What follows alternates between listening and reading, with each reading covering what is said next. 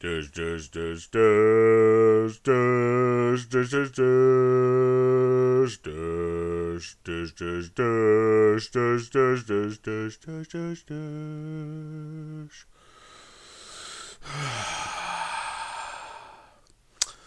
It's me, it's the tugboat. Solo effort this week or month or whatever we're up to.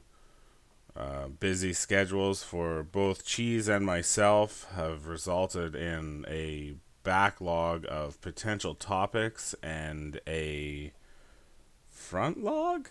Front log? Of no podcasts. Ooh, so I felt it was my duty, if not my sworn God given right, to come on here, rant a little bit in my delirium, which I now sit and just put something up for you guys to enjoy or hate. Probably hate, uh, based on some of the comments. It sounds like things are getting more negative, which means we've arrived. We have haters, because haters gonna hate. That's what I've heard from my urban friends. Um, so what has been going on? Well, still trying to conduct some tugboat type talks in the background. Um, working on uh, well let's just shut this beeping thing off because that's annoying. Um, yeah where were you? Oh tugboat type talks. We have uh, one pending with the beer guy if he would uh, give me the time of day so to speak. All i needed was an hour of his time and he just he won't give it to me. Um, there's another one on the horizon as well We've got uh, some topics, some exciting stuff lined up for Cheese and I to discuss. Uh, me working basically from sun up till a couple hours after sunrise on a daily basis as uh, we're bringing in the sheaves. Um, bringing in the cheese? No, the sheaves. It's uh, it's a long, long, long haul, long haul. This last uh, couple of weeks. Truthfully, I haven't had a full day off in about five weeks, and that hurts in my soul, right inside of it. Um, just going, going like mad here, going like ninety, bud. Yeah, um, not gonna make it too Canadian. Uh, any other updates? I think Cheese. Well, I'll let him share his news because he deserves it.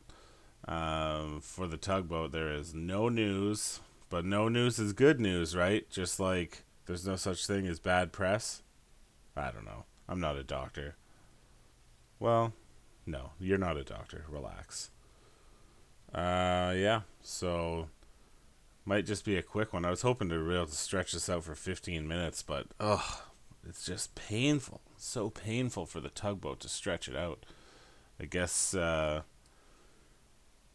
guess I could tell a quick story, a tale from the tugboat, if you would. I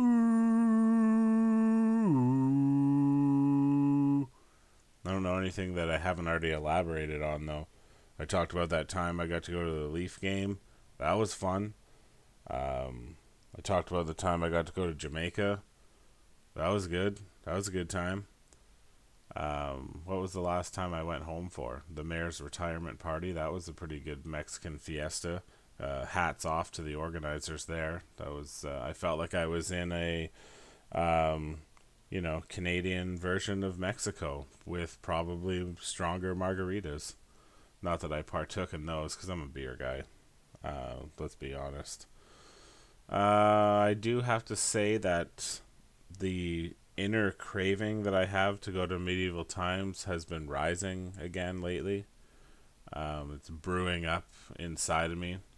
And I think soon, once I get a little time on my hands, I'm probably going to have to make the trek into the smoke and uh, have a mouthful of delicious medieval entertainment. That's just something that I feel is coming, and it's, you know, if you're interested in joining me on such a trek, you need to drop me a line. You know who you are.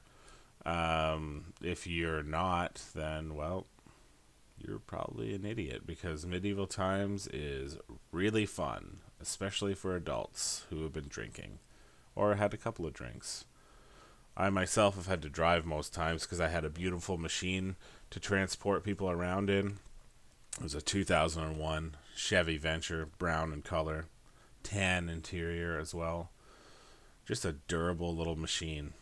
Its undoing was leaving it parked once I got a work truck. Left it parked in a parking lot for, I don't know, beer guy could tell you, but probably eight months or so, driving it sparingly.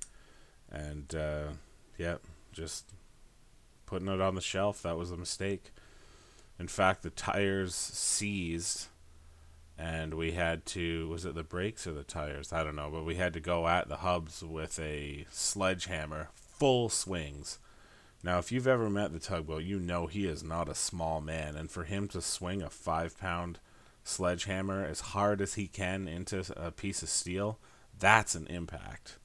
Talk about a rock in a hard place. Ba-bam! Da-dooge anyways the moral of the story is after showering rust all over the parking lot the tow truck driver, free CAA towing, by the way. If you don't have CAA you and you have a vehicle, you're doing it wrong. $120 a year. That's uh, $10 a month to have that peace of mind and 200 free kilometers of towing. Yeah, that's you need it. Don't be stupid. Get CAA.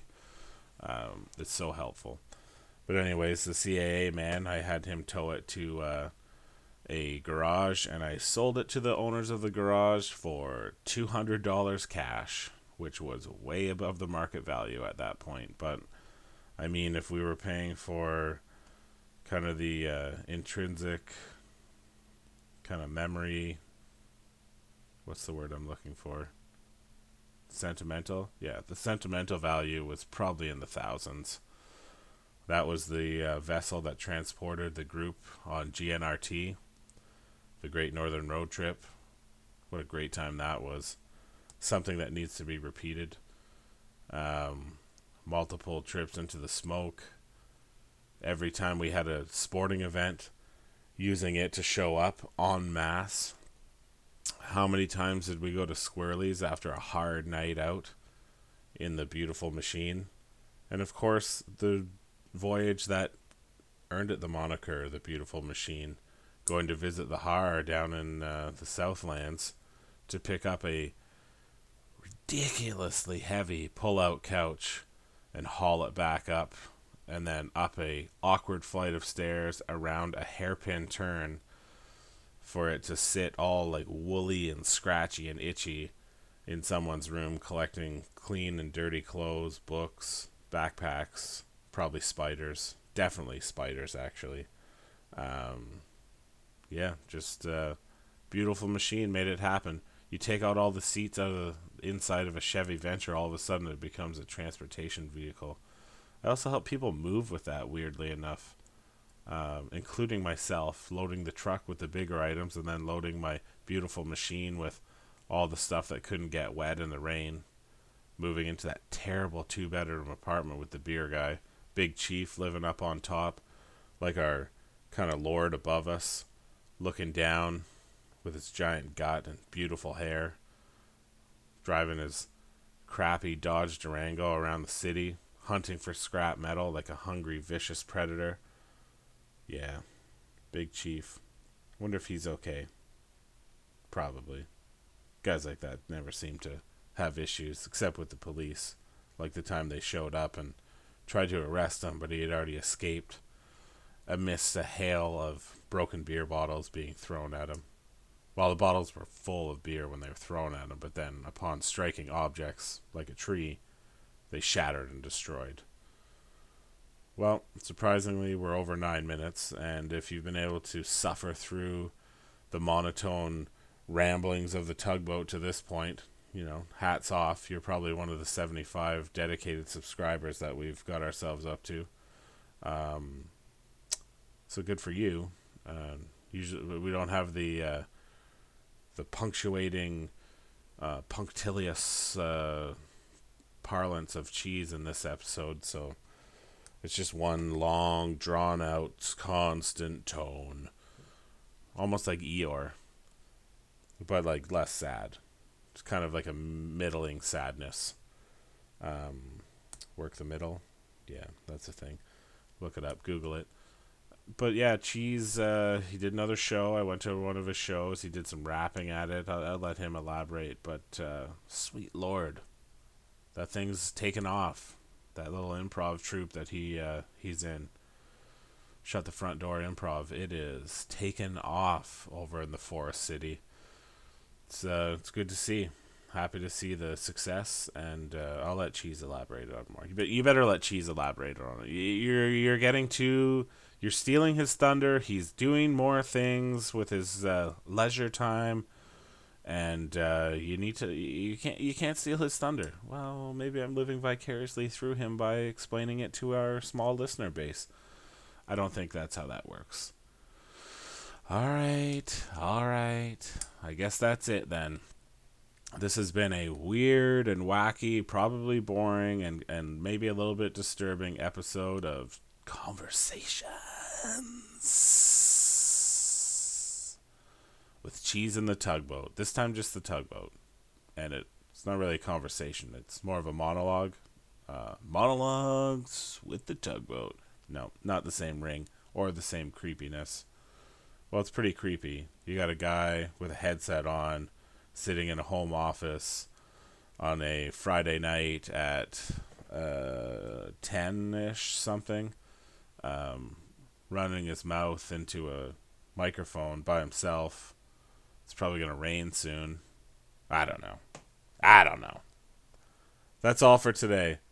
Have yourself a merry little Christmas.